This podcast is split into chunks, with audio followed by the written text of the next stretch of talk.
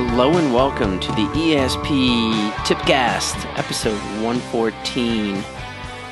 Don't get used by Zwift. Hey, folks.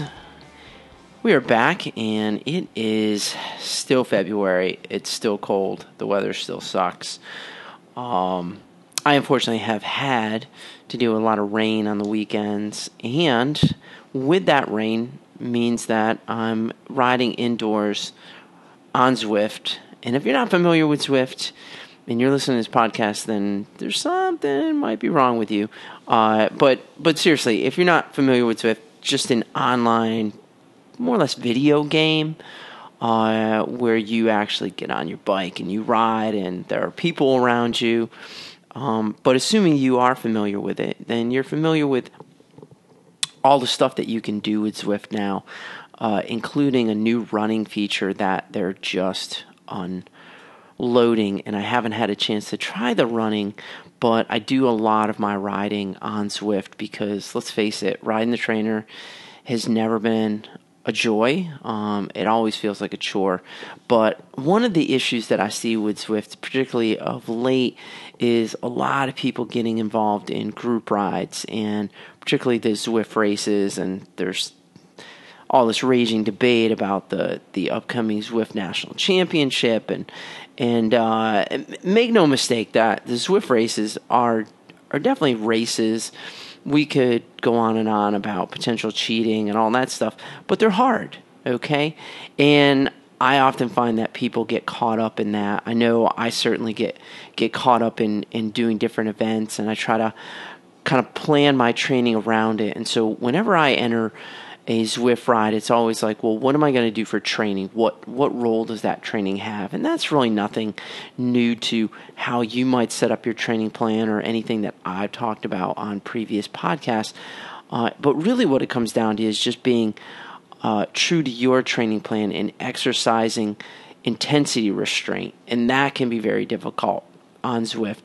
And one of the reasons is that it really tends to exaggerate the training load or or uh, the training stress that you might get. So you can imagine if you go out and you do a road ride, even if it's a group ride, sitting in in the draft is relatively easy, and you can often do a pretty fast ride, but not have it be that hard. Uh, and and with Zwift, I find that it's most like riding a fixed gear. And if you've never ridden a fixed gear, uh, you probably know what one feels like if you've been on Zwift because it's really constantly pedaling. It's very difficult unless you have one of the smart trainers where you have a big flywheel where you can do a lot of coasting. So I find that I'm pedaling continuously for two hours. And so if you have a power meter, you're going to notice that your kilojoule expenditure is going to be higher than normal. And you'll often notice that your fatigue levels are higher. Because again you're you're you're basically pedaling constantly. If you're doing a group ride you're probably trying to stay stay with a group and there's a lot of action going on. So really my first tip here is to balance your training intensity within your whole training plan. Remember zwift is one part of many parts of a training plan uh, I like the 80 20 rule if you're familiar with kind of that polarized training model where maybe 10 or 20% of your training is really high intensity and then 80% of your training is lower intensity, maybe up to zone two. What oftentimes happens on Zwift is you end up in this no man's land of kind of the, the all out time trial mode, and you're not getting that, that range of cadences, that range of speed changes, and range of power outputs. Um, the second tip is to avoid weekly races and fast group rides. Uh, you definitely don't want to stay with the leaders in every ride because, again, everybody it seems uh, you, you, you know wants to kind of kind of race every ride. So even if you do a group ride, unless it says like a D next to it is like an easy group ride, I I, I'm wary of that.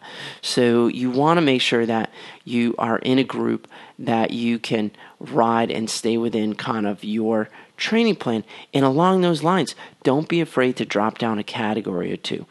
Remember when you get done with a race, there is an overall standing. I don't really pay attention to, to the race categories. If I'm doing a, you know, maybe an interval ride and then I want to do a group ride afterwards, I might sign up for it and I'll pick like the C or the D race where I can just kind of ride with a group of people or feel like I'm riding there and I can sit in and I don't have to truly uh, expend myself or waste myself in that ride. And I can also incorporate in some other things like some sprints um, or, or maybe some little attacks or whatever. Well, folks, that's it for Tipcast 114. If you want to learn more about training, or if you have a question, you can email me at esppodcast at gmail.com. That's esppodcast at gmail.com. You can also get more information at www.espanswers.com. There you can check out my articles, you can donate. Uh, again, those donations matter, they help to defer costs of hosting the podcast and development. But until next time, folks, remember if you're not thinking ahead, you're falling behind. Later.